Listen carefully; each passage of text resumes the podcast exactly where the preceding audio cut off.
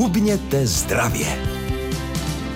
Vítejte u nás na regionu. Jsme rádi, že posloucháte i tentokrát a protože je čtvrtek, tak je připraven Patrik Rozehnal a doktorka Kateřina Cajtamlová. Já ji moc vítám, dobrý den. Dobrý den a dneska budeme dýchat. Nádech, výdech. Jde vám to, Patriku? Snad jo, ještě žiju. No fajn, to znamená, že asi máte v pořádku plíce, ano. ale možná ještě máte v pořádku něco dalšího. A co? To si povíme za chviličku. Dnešní téma je zdravé plíce. Hubněte zdravě s Kateřinou Cajdámlovou.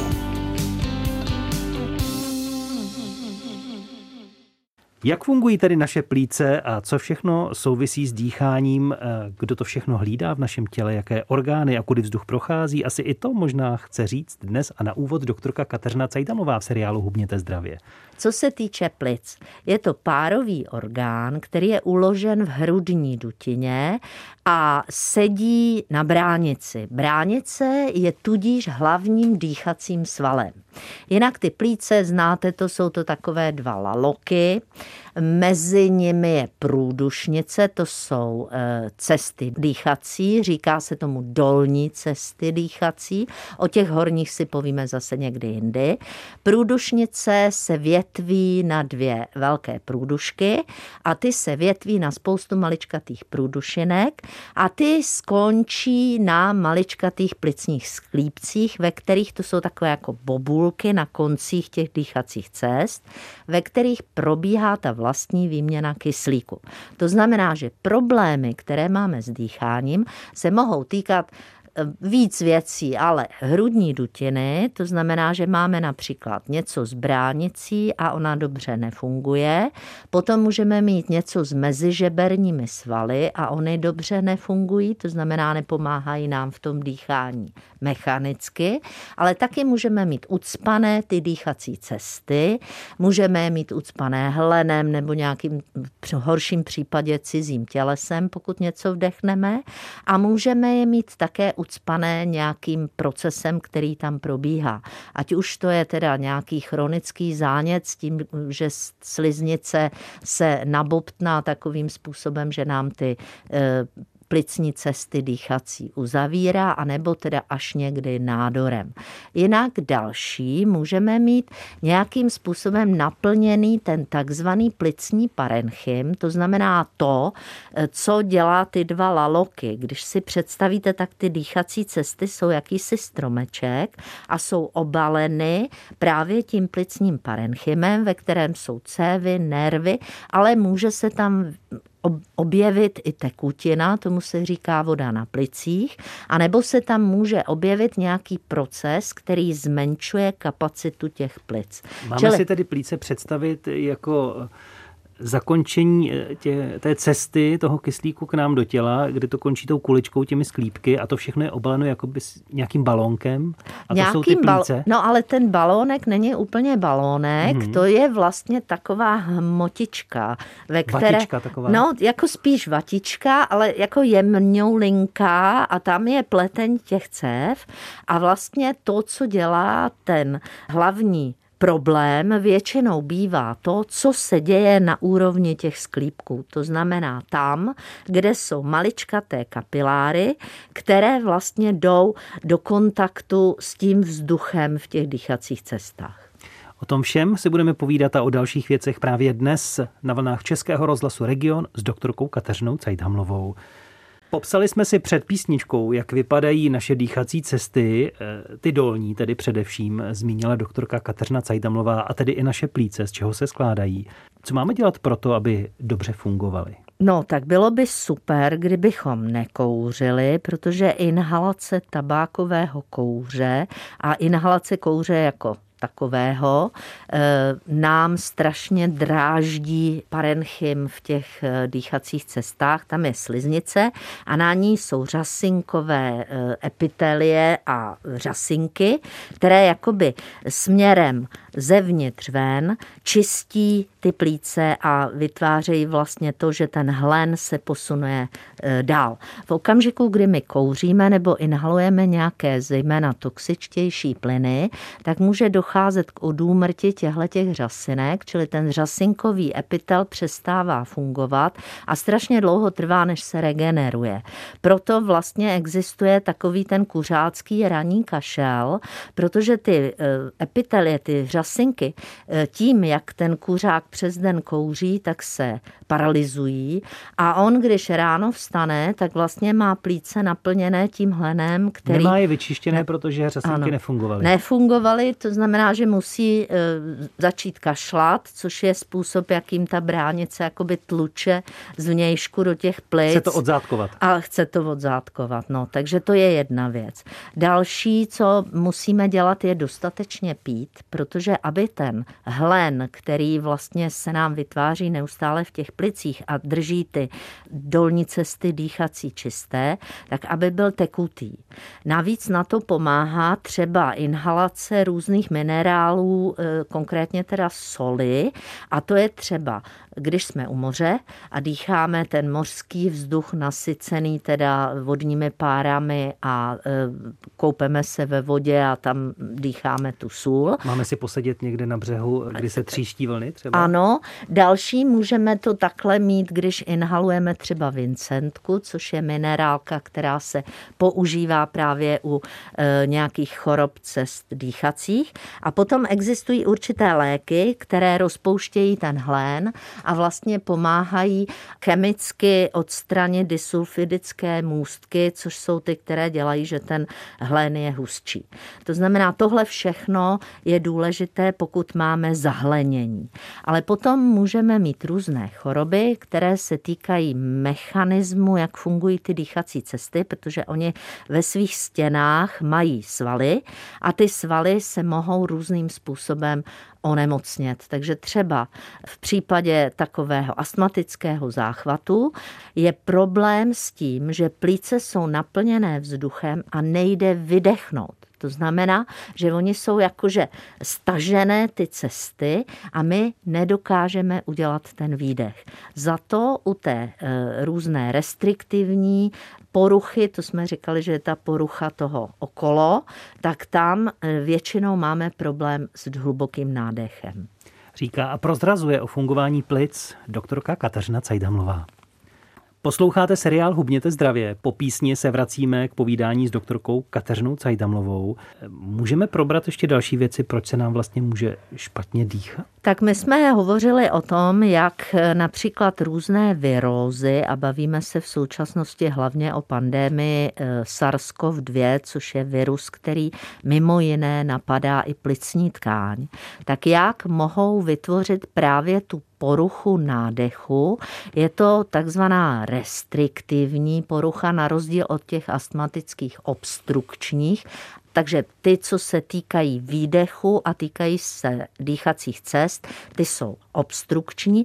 Můžou tam dělat problémy i různé e, bakteriální záněty a podobně. To znamená, to se týká sliznice a těch cest, ale to, co se týká covidu a případně i chřipky a dalších jiných viróz, tak to jsou restriktivní.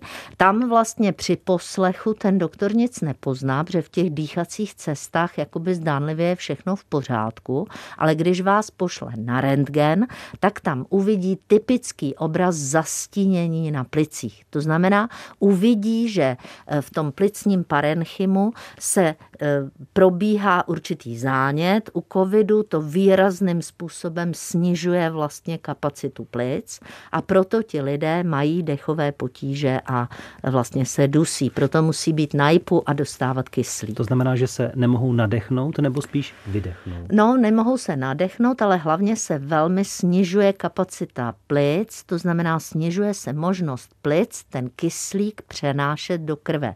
Výsledkem je, že klesá saturace, tedy nasycení hemoglobinu kyslíkem krevního barviva a dochází k tomu, že se porušuje prokrvení mozku, prokrvení e, důležitých orgánů, čili vnitřních orgánů. Může trpět i hmm. srdce, prostě nefunguje transport kyslíku k orgánům. Kdy si máme my laicky říct, že už tohle je pro rychlý zásah, abychom si zavolali doktora, záchranku nebo něco takového? No, tak e, v okamžiku, kdy začínáme mít, e, ať už je to teda příznak jako kašel, který ovšem je takový, že ne, nekončí, neustále kašleme a buď nic nevykašláváme nebo vykašleme eh, krev, tak je důležité s tím něco okamžitě dělat. Vykašlávání krve je opravdu věc, i když je to jenom v nitkách, kterou by měl lékař vyšetřit. Nejčastěji vykašlávání krve bývalo v minulosti spojeno s tuberkulózou, ta už v dnešní době není tak častá, ale nejčastěji to bývají nějaké nádorové změny, čili opravdu zajít rychle, Dají se tyhle věci, pokud se podchytí včas, tak se dají léčit, ale nesmíme eh, čekat. Další, co je důležité vědět, pokud máme eh, takovou spavost. Eh, víte všichni, že náš pořad se jmenuje Hubněte zdravě, takže víme o spánkové apnoji, což je situace, která se týká horních cest dýchacích. Tam ten člověk se v noci dusí, ale my se můžeme i ráno budit s pocitem, že jsme nevyspalí, unavení. Pokud je eh, odlišená deprese, tak další věc eh, zkontrolovat plíce. Jestli ty plíce v noci fungují dobře. To může být být eh, vlastně první známka. Další první známkou, ta se zase týká eh, lidí, kteří se snaží nějak hubnout, tak to je dušnost při pohybu a ta může být způsobená buď tím, že špatně funguje bránice, pokud máme velké množství viscerálního tuku, to znamená, že ne, ne, ne dostatečně pracuje s těmi plícemi, ale může to být i něco jiného, co se týká přímo plicního parenchymu, ale může to být také onemocnění srdce. Při nočních nějakých obtížích, kdy se budíme, dusíme, musíme se projít určitě okamžitě k lékaři. A v situaci, kdy vzniká nějaká akutní dušnost, ať už teda astmatický záchvat nebo nějaké horší projevy dušení, tak to je opravdu na záchranku a tam si ji většinou nezavoláme sami, ale musí honem rychle eh, jednat někdo v našem okolí. Prozrazuje doktorka Kateřina Cajdamová, její povídání uslyšíte i za malou chvíli v našem vysílání. Povídáme si dnes v seriálu Hubněte zdravě o plicích. Mimochodem objem plic dospělého člověka je asi 5 až 6 litrů. V plicích se nachází 700 milionů plicních sklípků, o kterých jsme dnes mluvili. A rychlost vzduchu při běžném dýchání je prý 70 km za hodinu, při hlubším vdechu až 130 a pokud třeba kašleme nebo kýcháme, dosahujeme rychlosti až 300 km za hodinu, což je pro srovnání síla cyklónu. Vy jste mluvila o tom, že bychom měli vlastně sledovat i saturaci. Mm-hmm. To je množství eh, kyslíku, které máme v krvi nebo kde? Ano, to je množství kyslíku v krvi. Saturace se týká toho krevního barviva, to znamená, jak je krevní barvivo nasyceno kyslíkem. Ale my to zjišťujeme nejčastěji půzním oximetrem, to je taková ta věc, kterou nám na, na klipnou na prstíček. A na to jsem chtěl upozornit, protože zvlášť v té dnešní době, kdy řešíme i COVID, tak to je věc, kterou by si možná lidé měli pořídit domů stejně jako teploměr. Můžou si to pořídit domů, ale já vám garantuju, Patriku, že většina lidí akutní snížení saturace kyslíku v krvi pozná. Jak? No, začne mít pocit, že se dusí, to je první věc.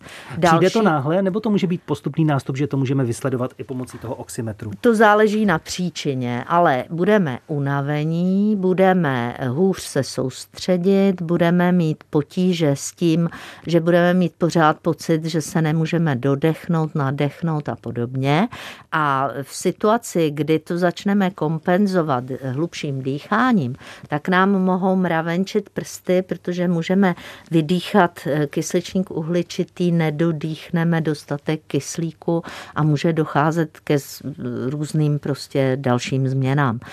Já jsem chtěla jenom upozornit na to, že lidé většinou těm v situacím, kdy kašlou, přikládají větší význam a vlastně bojí se covidu, než v situacích, kdy nekašlou. Ale to, co už jsem předtím říkala, tak covid se netýká dolních cest dýchacích, ale týká se toho plicního parenchymu.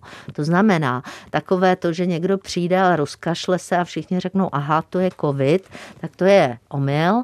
Většinou u covidu je to opravdu, že se ten člověk dusí, čili čili on nekašle, ale on buď mu modrají rty, nebo mu modrají končetiny, to už je velmi zlé, ale hlavně klesá mu saturace kyslíku a on to pozná, že má vlastně takový, jako může mít i hučení v uších a prostě hmm. pocit, že nemůže dýchat.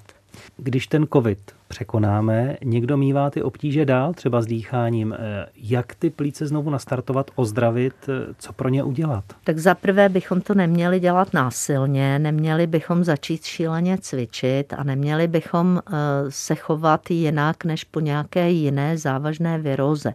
Tou virózou, se kterou žijeme léta a částečně ji trochu známe, je chřipka, ale lidé za chřipku považují kde co. Ta pravá chřipka trvá většinou tři týdny a postihuje i srdeční sval, to znamená, že může mít dlouhodobé následky, podobně jako COVID. COVID kromě toho, že postihuje plíce, postihuje i nervový systém a může mít spoustu dalších příznaků, kdy nevíme, co vlastně z toho ten člověk už měl předtím, pokud nám to neřekne. To znamená všímat si sami sebe, všímat si, jak se dostáváme zpátky do normy. To, co lidé často popisují po eh, nějaké těžší situaci, kdy byli na JIPu, takže mají dokonce i psychologické důsledky, což je logické, protože se báli o život, byli blízko smrti, měli pocit, že nemohou dýchat, navíc na tom JIPu teda v dnešní době bohužel je i hluk.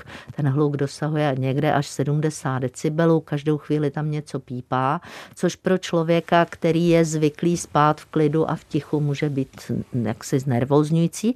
Čili ta rekonvalescence po covidu, který vyžadoval hospitalizaci, může trvat až tři měsíce. Čili počítat hmm. s tím, že v této době začít chodit do fitka nebo naplánovat si túru je opravdu e, nesmysl. Na závěr našeho dnešního povídání o plicích bychom měli probrat i jídlo, pití, které našim plicím prospěje paní doktorko Cajdamlová? Tak to, co jsme říkali, dostatečný pitný režim, tam přibližně na každý kilogram své hmotnosti potřebujete asi 30 ml tekutiny za den. Ta tekutina samozřejmě záleží také na tom, jak se potíte, jaké je vnější teplo, to znamená, jaké jsou eh, vnější podmínky. Další eh, je potřeba jíst eh, dostatečně, protože samozřejmě všechny ty svaly, které které nám pomáhají hýbat plicemi, to znamená ať už mezi žeberní nebo bránice, potřebují stejně jako naše ostatní svaly dostatečnou potravu. Lidé, kteří drží různé hladovky, takové dokonce jsem slyšela, že se lidé někteří pokoušejí držet hladovku i delší než dva týdny, jenom chci upozornit, že u běžného člověka po třech týdnech hladovění dochází k riziku teda úmrtí, takže rozhodně tohle to nedoporučuji, považuji to za šílený experiment experiment s vlastním zdravím, ale tak se může zhoršit kvalita dýchání i tím, že na to dýchání prostě nemáme dostatek energie. Řada hubnoucích, takových těch obézních lidí, kteří omezují kalorický příjem na hodnotu tříletého dítěte, mohou být dušní prostě proto, že nemají energii na dýchání.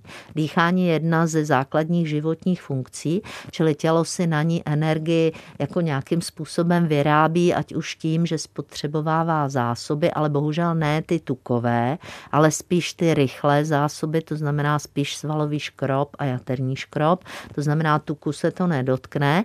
A navíc, abychom spalovali tuk, tak je potřeba dostatečná oxygenace, to znamená to dýchání je věc, která by měla být v pořádku, čili pokud nemáme energii na dýchání, nebudou se nám vytrvalostní aktivitou spalovat tuky. To znamená dostatečně pít, tedy ano. taky jíst, nesmíme to omezovat drasticky, ale co jíst třeba také? Neomezovat hlavně sacharidy, protože u těch nízkosacharidových diet, dokonce u keto diety jsem slyšela, že doporučují ti, kdo ji dají tomu člověku, tak aby se nehýbal. To znamená, to je eh, jenom důkaz toho, že opravdu keto dieta není normální a eh, jaksi vyvážená strava, protože pokud je to něco, co zabraňuje tomu, abychom se hýbali, tak buď je to proto, protože je tam velmi malé množství energie jako takové, ale i když té energie bude dostatek, není tam dostatek sacharidů a sacharidy jsou rychlým zdrojem energie a na dýchání je dostatečný a vyvážený, pravidelný příjem sacharidů, nebavím se o cukrech, bavím se o škrobech, je nutný. Náš samotně mozek potřebuje 120 gramů glukózy, ale dýchání samo o sobě potřebuje zhruba 30 gramů glukózy za den navíc. A na to, když máme nějakou nemoc, ať už se bavíme teda o covidu nebo o nějaké jiné dýchací nemoci, tak je potřeba těch sacharidů víc. Víme, že typická strava nebo dieta nebo režim, pokud máme nějakou eh, chorobu se zvýšenou teplotou a s kašlem, tak je vždycky horký čaj s medem nebo s cukrem. A C vitamin, to znamená s citrónem. Takže tohle by měly být věci, které těm plicím budeme poskytovat, pokud mají nějakou tíseň říká, doporučuje u nás ve vysílání Českého rozhlasu Region Rádia vašeho kraje doktorka Kateřina Cajdamlová. Povídali jsme si o zdravých plících a naše povídání najdete samozřejmě i v audioarchivu, stejně jako starší díly, tak navštivte stránky region.rozhlas.cz. No a my se budeme těšit zase příště, paní doktorko. Také ať se vám zdravě a volně dýchá. Naschledanou. Krásný den a hezký poslech.